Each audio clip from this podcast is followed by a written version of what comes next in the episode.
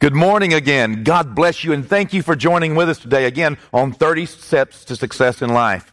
30 steps, 30 elements that are going to take you from wherever you are and will guide you along a path, helping you make right decisions, helping you make the right choices, and keeping you on an even and balanced keel so that you arrive at your destination as successful as God intended you to be when He first desired to create in you a predictability, a predictableness when He predicted your success. I believe with all of my heart that God wants all of His children to be successful, to embrace life in such a way that they are overcomers and they're not overcome by the challenges that life presents us. And these 30 steps, these 30 elements that we add to our life, if we can make them a first nature, if we can actually renew our minds, if we can hone our lives, if we can, can, can go ahead and put, put a harness on our words, our actions, and our deeds, if we can do that, then not only is success predictable by God, God predicts that we're going to come into the image of Christ,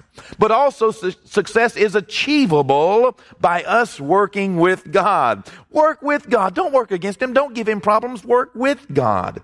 You know, we first began to talk about the, the, the three foundations, the three foundation steps, the three vital steps to success. Number one is you need to know, you know, where you're going. You need to have a vision. You need to have a destination. You need to have a, uh, a you know, a, a dream, a purpose. If you don't have a destination, you'll never know where to go, how to go. But once you have this destination, then we begin to let God create a roadmap in us. We begin, once we have a purpose, once we have a, a, a vision, once we have a dream, once we know what it is that God wants, then we begin to let God, through our meditation, build a roadmap on the inside of us. Give us a plan. Give us a plan for the purpose so that we can know what to do and how to accomplish this and, and, and what step to take. And sometimes it's like the lights, uh, headlights on our car. You know, if you turn your headlights on on your car today and you're going from here to, to your home, most likely, I mean, unless you live in the parking lot, most likely your headlights are not going to shine all the way to your house. You're going to have to trust that as you drive, your headlights are going to continue to reveal more of the road ahead of you. And that's the way often a plan is. God gives us enough to get started down the road, and that word of God that we continue to take into our life, it becomes a lamp to our feet and a light to our path, and it begins to shine more and more and more on more and more and more road as we trust God and walk on the road that He's already given us. And that's the way the plan of God unfolds. So the plan of God is often a plan in progress. And as we are faithful to step out of the boat and begin to take the steps necessary, there Jesus is, ready to catch us if we fail, but calling us ever closer to Him.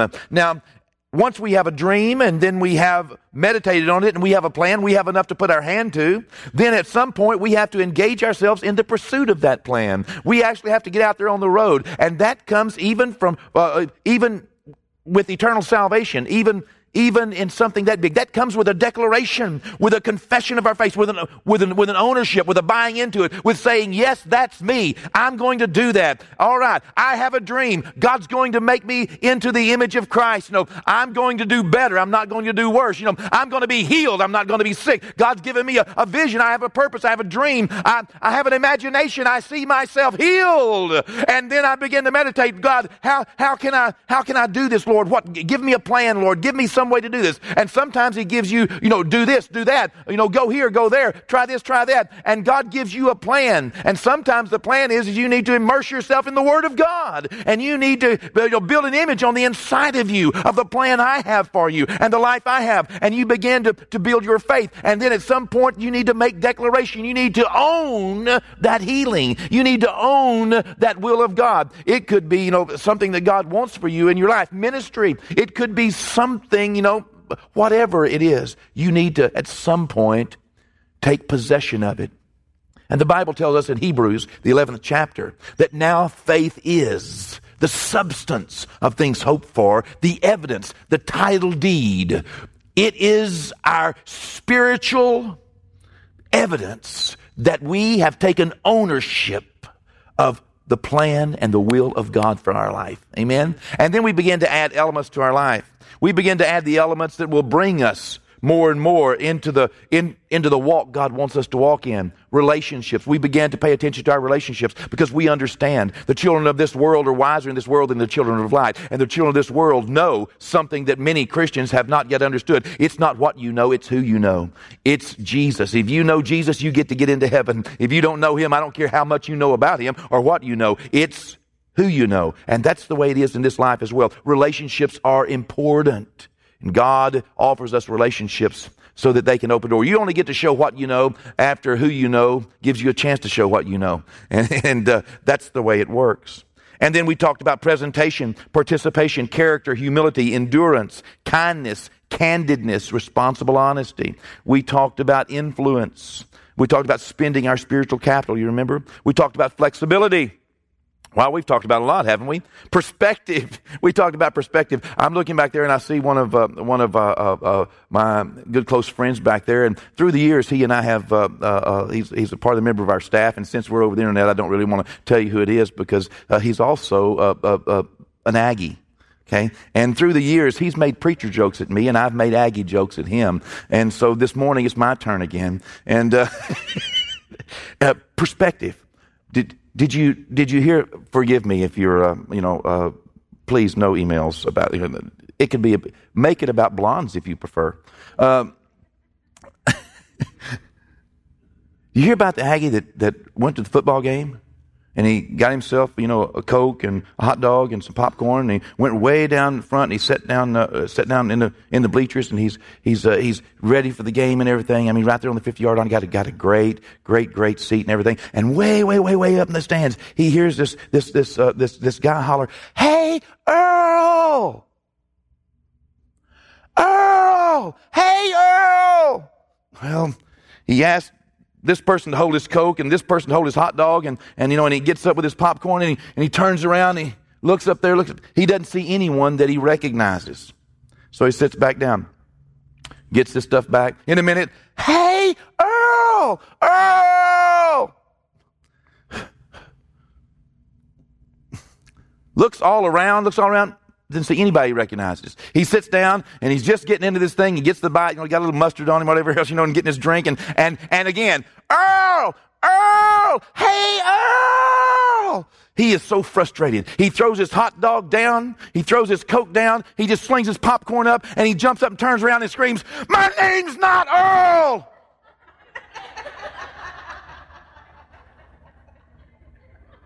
Perspective. It's not always about you. And when you make it all about you always, when you make the things that are around you that, that may catch your attention or that may, may vie for your attention, when you, when you always make it all about you, you're going to end up looking just as stupid as he did. Okay? he probably came to A&M with that kind of attitude though, in all, in all honesty. Okay? we talked about perspective. It's not always all about you.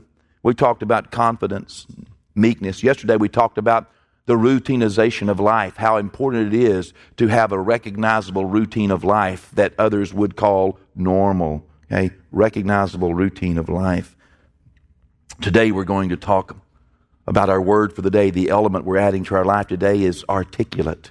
Articulate the skill to communicate in understandable terms. I'm going to broaden this term of articulate just a little bit beyond its, its, its normal confines. Articulate would basically mean that we know how to really, uh, you know, pronounce our words or how to, how to uh, put words together, how to make a, a, a, description, how to, how to actually be understandable. Okay?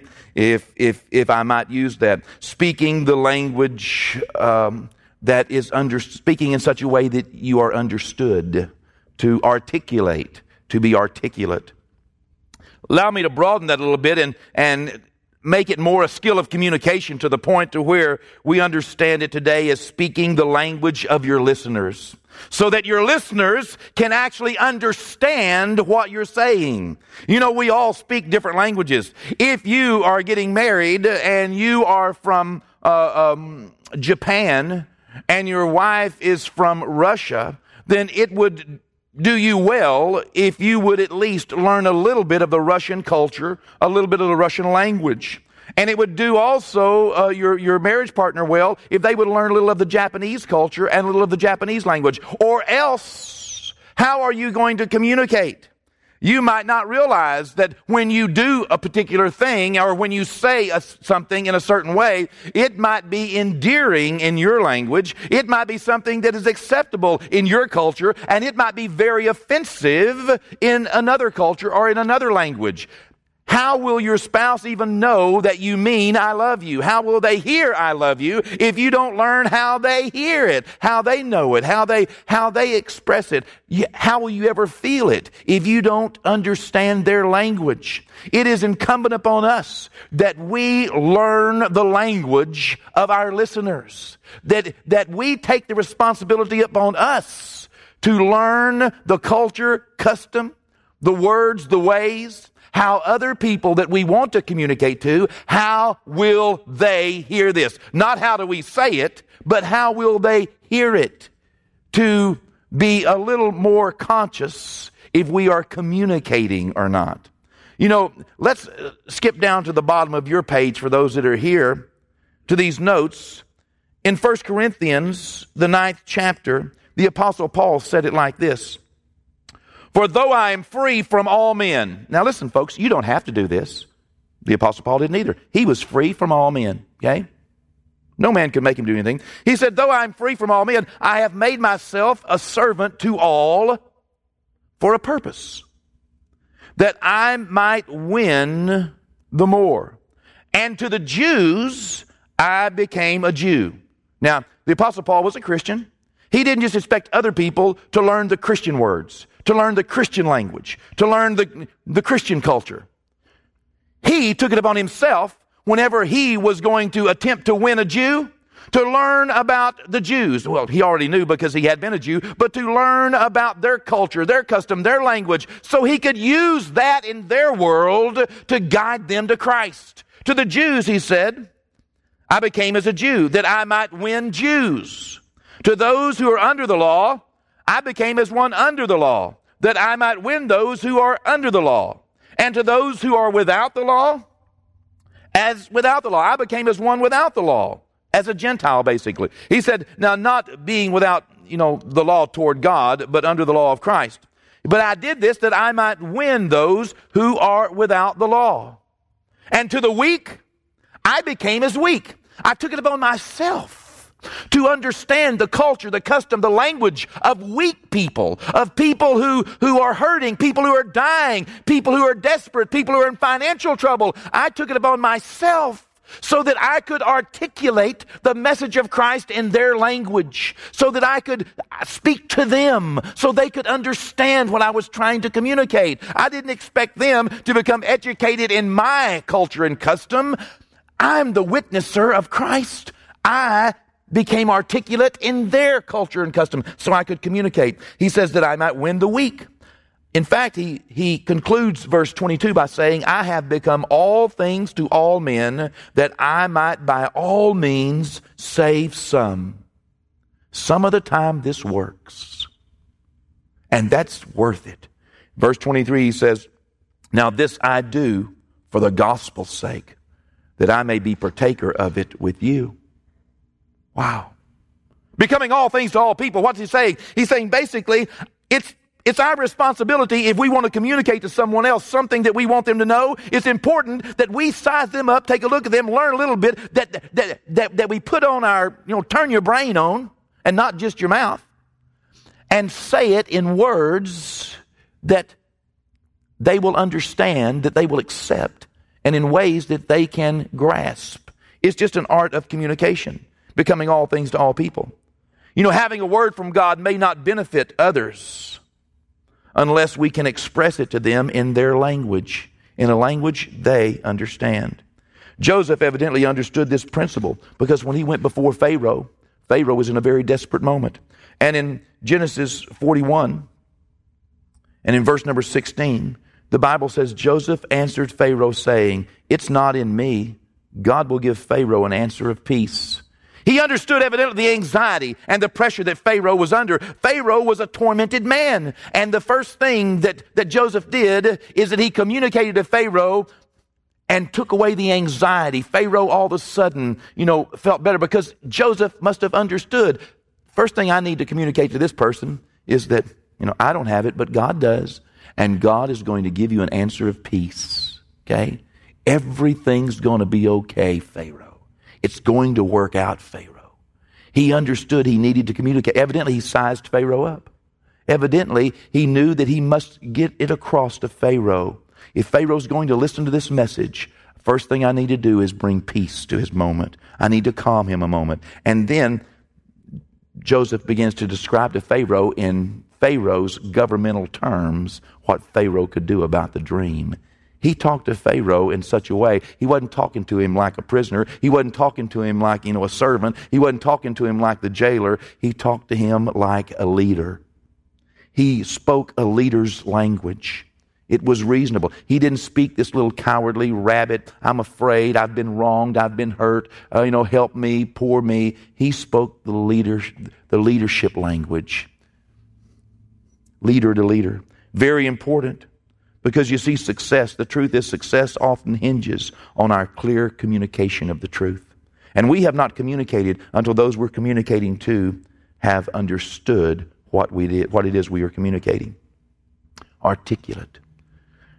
To say things in such a way that other people understand what it is you're attempting to tell them.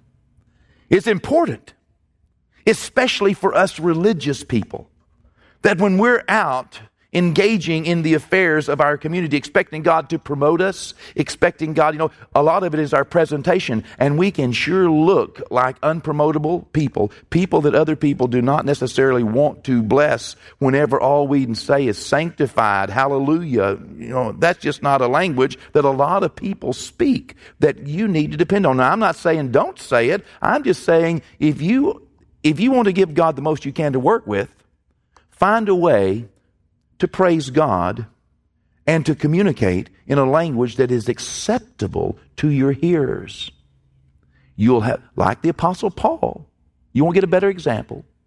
He would have been fruitless trying to make all these various kinds of people into an educated Jew before they could understand what he was talking about. Okay? Articulate. Make sure what you're saying, you're saying it clear in a language of your listeners so that they will hear, listen to what you're saying. Let's make our Bible confession this morning. Confess this with me. Make it strong. Say it, say it to yourself in this language of the heart that you understand.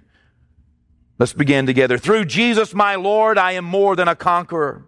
I have the spirit of wisdom and revelation in the knowledge of God. My spiritual eyes are being opened so that I can understand my calling, the wealth of my inheritance, and the kingdom power available to me. I am the temple of the Holy Spirit. No unclean or impure thought can captivate my mind. No sickness or disease has a right to my body. No unholy spirit can seduce or deceive me. The Word of God is my meditation and my answer. I commit myself to God. He causes my thoughts to become agreeable with His thoughts. Because of this, everything I put my hand to will prosper. God has a plan for my life. He will succeed, and I am going to participate. What can you do today? Well, consider. Ask yourself, am I speaking the language of those that I'm attempting to communicate with? Work on learning the language of others. Before you open your mouth, turn on your brain. Okay? It matters very little what you say, the Apostle Paul said, if all you're speaking is barbarianism, ununderstandable. Articulate. God bless you.